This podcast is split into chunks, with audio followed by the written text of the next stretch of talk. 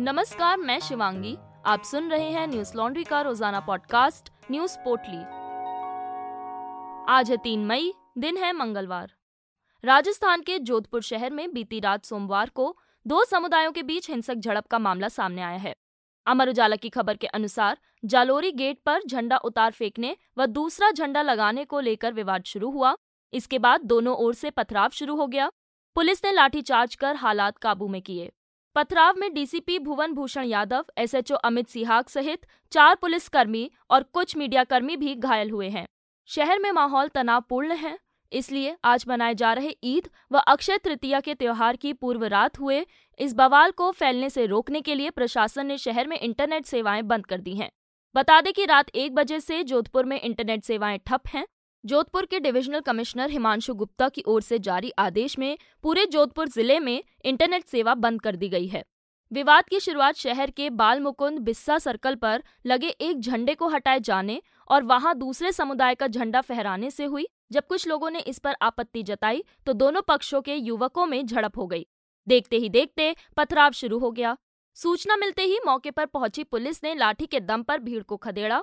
घटनास्थल पर भारी पुलिस बल तैनात किया गया। जोधपुर जिला प्रशासन ने त्योहार के मौके पर तनाव और ना फैले, इसलिए एहतियात के तौर पर इंटरनेट सेवाएं बंद कर दी हैं। दोनों समुदायों के प्रमुख लोगों ने भी जनता से शहर में शांति बनाए रखने की अपील की है। भारत में कोविड की चौथी लहर की अटकलों के बीच मंगलवार का दिन कुछ राहत देने वाला रहा। पिछले चौबीस घंटे में जितने नए केस आए हैं उससे अधिक रिकवरी हुई है। पिछले चौबीस घंटों में दो हजार पाँच सौ अड़सठ नए केस और दो हजार नौ सौ ग्यारह की रिकवरी हुई है और बीस लोगों की मौत हुई है। इस समय देश में उन्नीस हजार एक सौ सैंतालीस एक्टिव केस हैं। महाराष्ट्र के ठाणे में चार और लोगों ने कोरोना वायरस से संक्रमित पाए जाने के बाद जिले में संक्रमण के कुल मामलों की संख्या सात लाख नौ हजार पचहत्तर हो गई है। एक अधिकारी ने मंगलवार को बताया कि ये नए मामले सोमवार को आए हैं। जिले में संक्रमण से अभी तक ग्यारह हजार आठ सौ तिरानवे लोगों की मौत हो चुकी है और कोविड नाइन्टीन मृत्यु दर एक दशमलव छह सात प्रतिशत है। राष्ट्रीय राजधानी में पिछले चौबीस घंटों में कोविड नाइन्टीन के एक हजार छिहत्तर नए मामले दर्ज किए गए, जो पिछले दिन दर्ज किए गए एक हजार चार सौ पचासी कोविड संक्रमणों की तुलना में कम है। हालांकि सोमवार शाम को जारी स्वास्थ्य बुलेटिन के अनुसार राजधानी शहर में कोविड संक्रमण दर छह दशमलव चार दो फीसदी पहुंच गई है। ताज़ा कोविड मामलों के साथ कुल मामले बढ़कर अठारह लाख पचासी हजार छह सौ छत्तीस हो गए हैं। इस बीच पिछले दो दिनों में कोविड से संबंधित कोई मौत दर्ज नहीं की गई है और मरने वालों की कुल संख्या छब्बीस हजार एक सौ पचहत्तर है।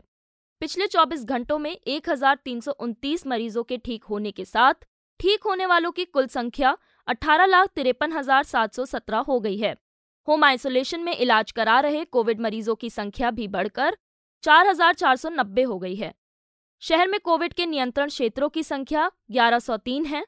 इस बीच कुल सोलह हजार सात सौ तिरपन नए टेस्ट, तेरह हजार आठ सौ पचास आरटीपीसीआर और दो हजार नौ सौ तीन रैपिड एंटीजन किए गए हैं।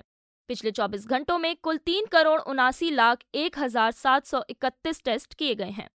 सफदरजंग अस्पताल के कम्युनिटी मेडिसिन विभाग के प्रमुख बताते हैं कि आने वाले सात दिन तक कोरोना के नए मामले सामने आ सकते हैं, लेकिन उसके बाद संख्या में कमी आने लगेगी।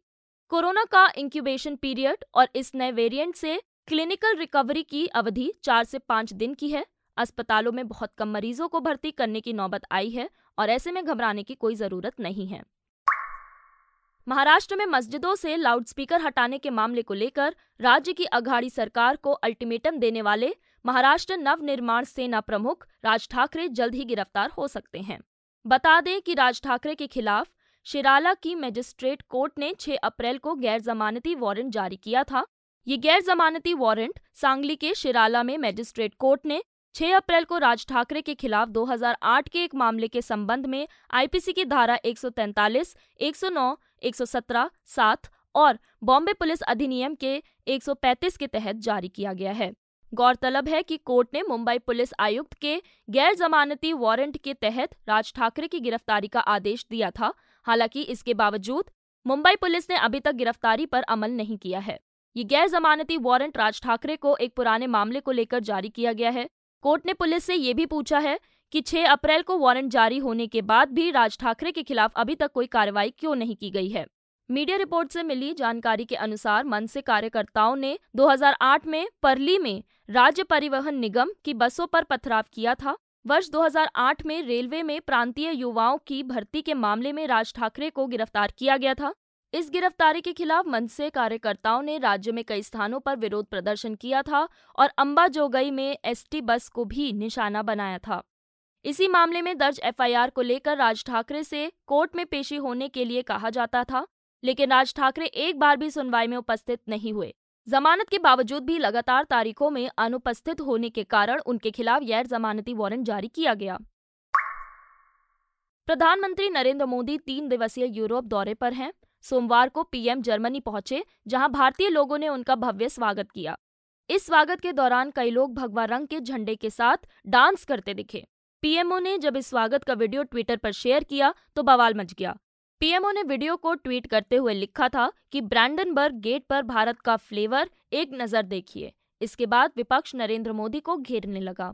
पी एम ओ की तरफ से किए गए इस ट्वीट को देखते ही विपक्षी दलों ने सवाल शुरू कर दिए। कांग्रेस की राष्ट्रीय प्रवक्ता डॉक्टर शमा मोहम्मद ने पी एम ओ के ट्वीट को रीट्वीट करते हुए पूछा कि वह झंडा किसका है। वहीं नागालैंड कांग्रेस के महासचिव जी के जिमोमी ने लिखा कि तिरंगा कहाँ है। केरल कांग्रेस ने ट्विटर पर सवाल किया कि श्रीमान भारत के प्रधानमंत्री, आप विदेश में देश का प्रतिनिधित्व करते हैं, ऐसे इस नॉनसेंस को प्रचारित करने के लिए आप देश से माफी मांगिए। इसके बाद कांग्रेस की राष्ट्रीय प्रवक्ता रागिनी नायक ने ट्वीट किया कि ये भारत का राष्ट्रीय ध्वज तो नहीं है मोदी जी। कांग्रेस नेता इमरान प्रताप गढ़ी ने सवाल किया कि भारत देश का झंडा तिरंगा कहाँ है। रूस के विदेश मंत्री सर्गेई लावरोव ने यूक्रेन के राष्ट्रपति ज़ेलेंस्की की तुलना जर्मन तानाशाह एडोल्फ हिटलर से करके एक नया विवाद खड़ा कर दिया है। लावरोव ने कहा कि हिटलर और ज़ेलेंस्की दोनों नाजी हैं और उनमें यहूदी खून है। लावरोव के इस बयान पर यूक्रेन के राष्ट्रपति ज़ेलेंस्की ने सोमवार को अपने दैनिक संबोधन में एक बार फिर से रूस को खूब खरी खोटी सुनाई। उन्होंने कहा कि ऐसा लगता है कि रूस दूसरे विश्व युद्ध के सबक भूल गया है। ज़ेलेंस्की ने कहा कि मेरे पास कोई शब्द नहीं है। मॉस्को से किसी ने किसी तरह की प्रतिक्रिया नहीं सुनी, वहां केवल चुप्पी है। इसका मतलब है कि रूसी नेतृत्व सेकेंड वर्ल्ड वॉर के सभी सबक भूल गया है, या शायद उन्होंने कभी वे सबक सीखे ही नहीं। रूस के विदेशी मंत्री सर्गेई लावरोव ने एक इटालियन समाचार चैनल के साथ साक्षात्कार में कहा था कि यूक्रेन में अब भी कुछ नाजी हो सकते हैं, भले ही देश के राष्ट्रपति ज़ेलेंस्की सहित कुछ लोग यहूदी हों। लावरोव ने कहा था कि जब वे कहते हैं कि अगर हम यहूदी हैं तो नाजीकरण कैसे हो सकता है, मेरी राय में हिटलर भी यहूदी मूल का था, इसलिए इसका कोई मतलब नहीं है। कई बार हमने यहूदी लोगों के मुंह से सुना है कि यहूदियों के सबसे बड़े दुश्मन यहूदी ही थे। रूस के विदेश मंत्री द्वारा हिटलर को यहूदी बताए जाने को लेकर दुनिया में काफी आलोचना हो रही है। यूक्रेन के विदेशी मंत्री दिमित्रॉव कुलेबा ने कहा है कि एडोल्फ हिटलर और यहूदियों के बारे में उनके रूसी समकक्ष की हालिया टिप्पणी यहूदियों के प्रति रूस के कुलीन वर्ग के मन में व्यापक घृणा के भाव को दर्शाती है। इजराइल ने सोमवार को रूस के विदेश मंत्री की नाजीवाद संबंधी और यहूदी विरोधी टिप्पणी की निंदा की, जिसमें दावा किया गया था कि एडोल्फ हिटलर यहूदी था। इजराइल ने इस टिप्पणी को लेकर रूस के राजदूत को तलब किया और कहा कि टिप्पणी में आरोप लगाया गया है कि यहूदी अपने ही नरसंहार में शामिल थे।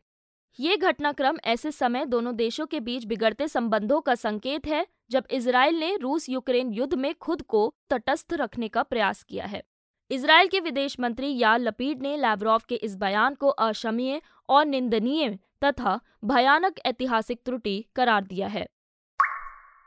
न्यूज लॉन्ड्री अपने एन एल सेना प्रोजेक्ट के साथ एक बार फिर हाजिर है। बुलडोजर सत्ता की हनक बन गया है, जिसका सबसे ज्यादा इस्तेमाल मध्य प्रदेश सरकार कर रही है।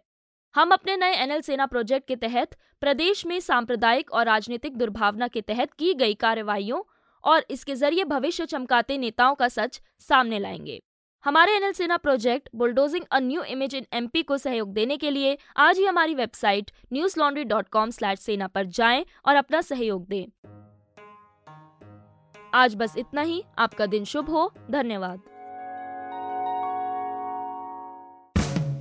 न्यूज लॉन्ड्री के सभी पॉडकास्ट टिचर, आईट्यूज और दूसरे पॉडकास्ट प्लेटफॉर्म पे उपलब्ध हैं। खबरों को विज्ञापन के दबाव से आजाद रखें। न्यूज लॉन्ड्री को सब्सक्राइब करें।